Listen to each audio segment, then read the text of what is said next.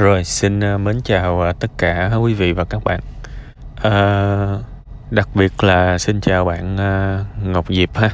Bữa nay thì à, trong tâm sự buồn vui ở một cái ngày mà chắc cũng vài bữa nữa là tới à, nghỉ lễ rồi thì à, tôi cũng muốn chúc à, tất cả quý vị và các bạn sẽ có một cái à, khoảng thời gian có thể nghỉ ngơi gọi là reset lại tâm trí của mình ha tại vì à, sau cái đợt à, 30 tháng 4 1 tháng 5 thì cũng mấy tháng nữa mới có thể nghỉ lễ tiếp.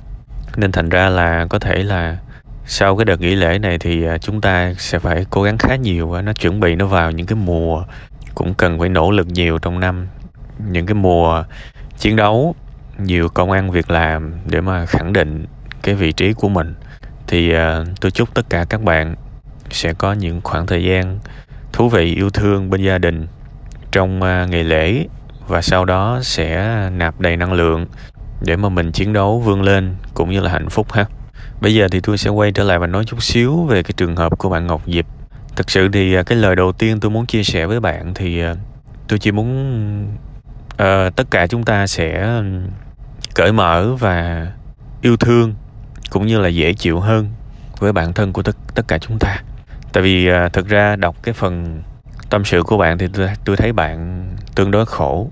Những cái sự khó chịu của bạn với bản thân. Thì tôi nghĩ là thực ra mỗi người có một cái tiêu chuẩn để mà thúc đẩy bản thân mình cũng tốt. Nhưng mà đôi khi mình muốn nhiều quá thì nó lại làm cho mình cứ đứng im tại chỗ. Tại vì mình khó tính, mình bực bội với bản thân mình quá thì đôi khi nó cũng mệt. Nên là tôi rất là hy vọng, ở cái phần đầu này tôi rất là hy vọng bạn sẽ dễ chịu dễ chịu chút xíu với với bản thân mình, ha. Bây giờ thì mình nói sâu hơn câu chuyện của bạn đi. Tôi nghĩ là sẽ có hai vấn đề chính ở đây thôi, chứ cũng không có nhiều. Tại vì thực ra những cái kiểu nội dung tâm sự như thế này thì tôi làm clip nhiều lắm rồi. Và tâm sự buồn vui tôi cũng nói đi nói lại nhiều. Thực sự thỉnh thoảng tôi cũng khá là thắc mắc, tại vì rất nhiều cách để các bạn gây ấn tượng với tôi thì một trong những cái cách đó là các bạn luôn nói là đã đọc, đã xem clip rất nhiều. Và rồi các bạn hỏi những câu mà tôi đã trả lời cả trăm lần.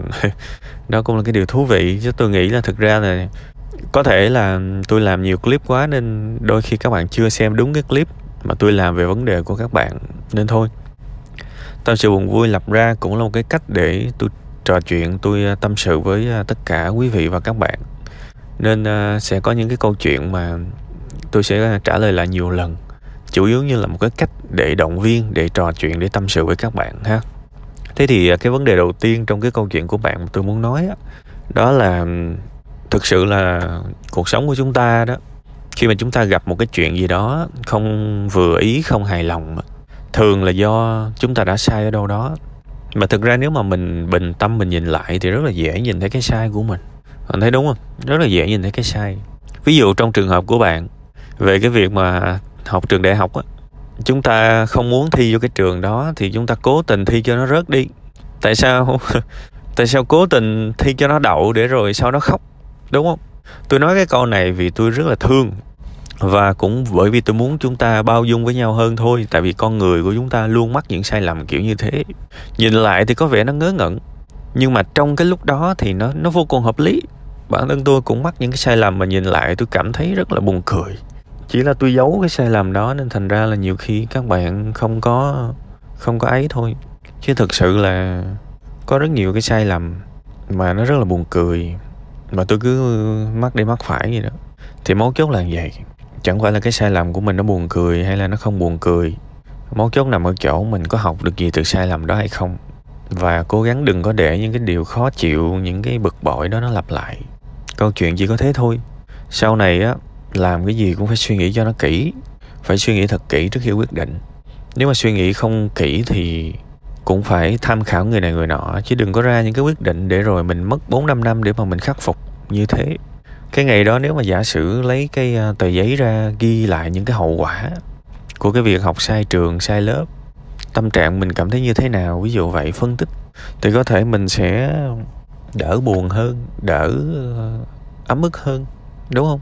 Mặc dù có thể học cái trường bạn thích thì bạn cũng chưa chắc là hạnh phúc đâu. Nhưng mà điều quan trọng là rất nhiều khi á, mình sống nó, kiểu như là nó nó theo thói quen và nó ít suy nghĩ quá nên nó đâm ra nó có những cái sai không đáng có. Thế thì à, chúng ta không ai được sống hai lần để mà sau đó quay trở lại rút kinh nghiệm, đúng không? Chúng ta ai cũng chỉ có một cuộc sống thôi. Thì điều mấu chốt là đừng mắc sai lầm hai lần. Chứ chúng ta có kinh nghiệm khỉ gió gì đâu nên bài học rất lớn là trước khi làm một cái điều gì đó, bạn nên thực sự suy nghĩ về việc đó. Cụ thể là bạn muốn gì và bạn sẽ mất gì. Hãy suy nghĩ về những cái việc đó thật kỹ và một cách gọi là trách nhiệm nhất thì hãy cố gắng lấy tờ giấy ra và viết. Đừng suy nghĩ bâng quơ ha.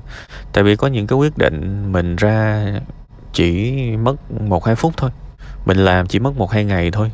Nhưng mà mình khắc phục hậu quả thì có thể mất một hai năm và tôi nghĩ bạn hiểu rõ cái việc này, ha.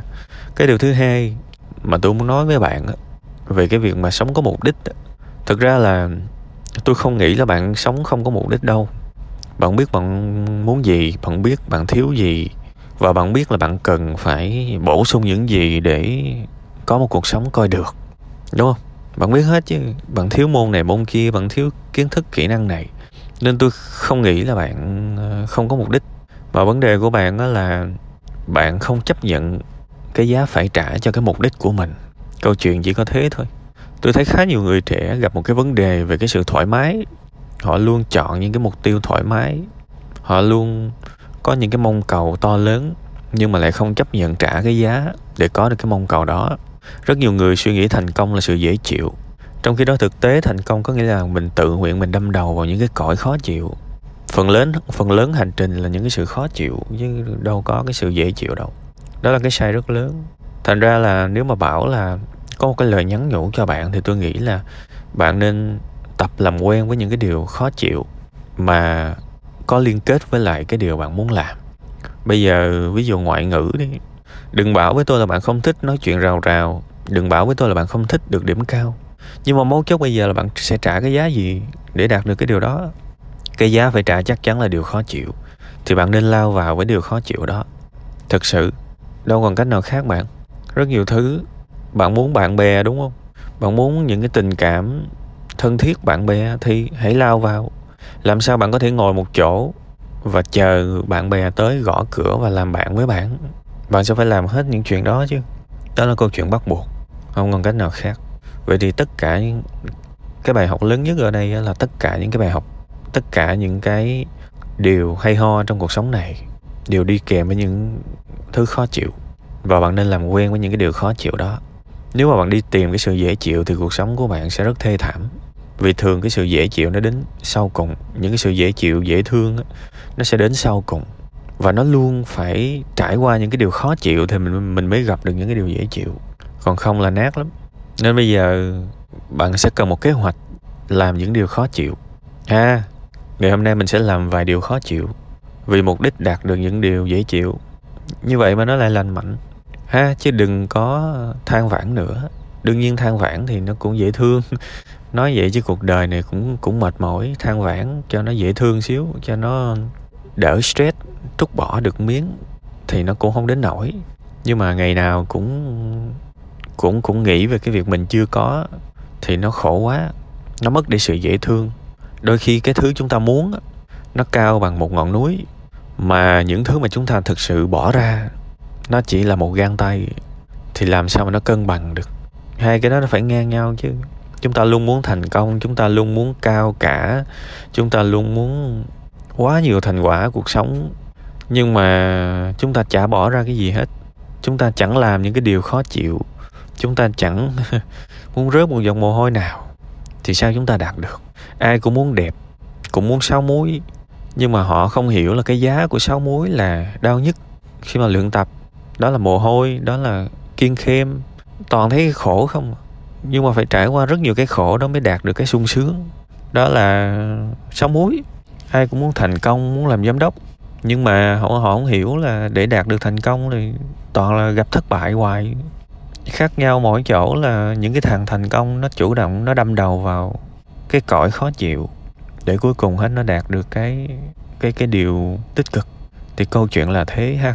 Tôi hy vọng những cái lời nói này có thể giúp bạn định hình lại cái định hướng của mình, chèo lái lại cuộc sống của mình cho nó đúng. Và bạn sẽ có những cái mối quan hệ nó tích cực hơn với những cái điều khó chịu. Ha, cuối cùng hết. Chúc bạn nhiều niềm vui, nhiều sức khỏe. Hy vọng rồi mọi thứ nó sẽ ổn ha.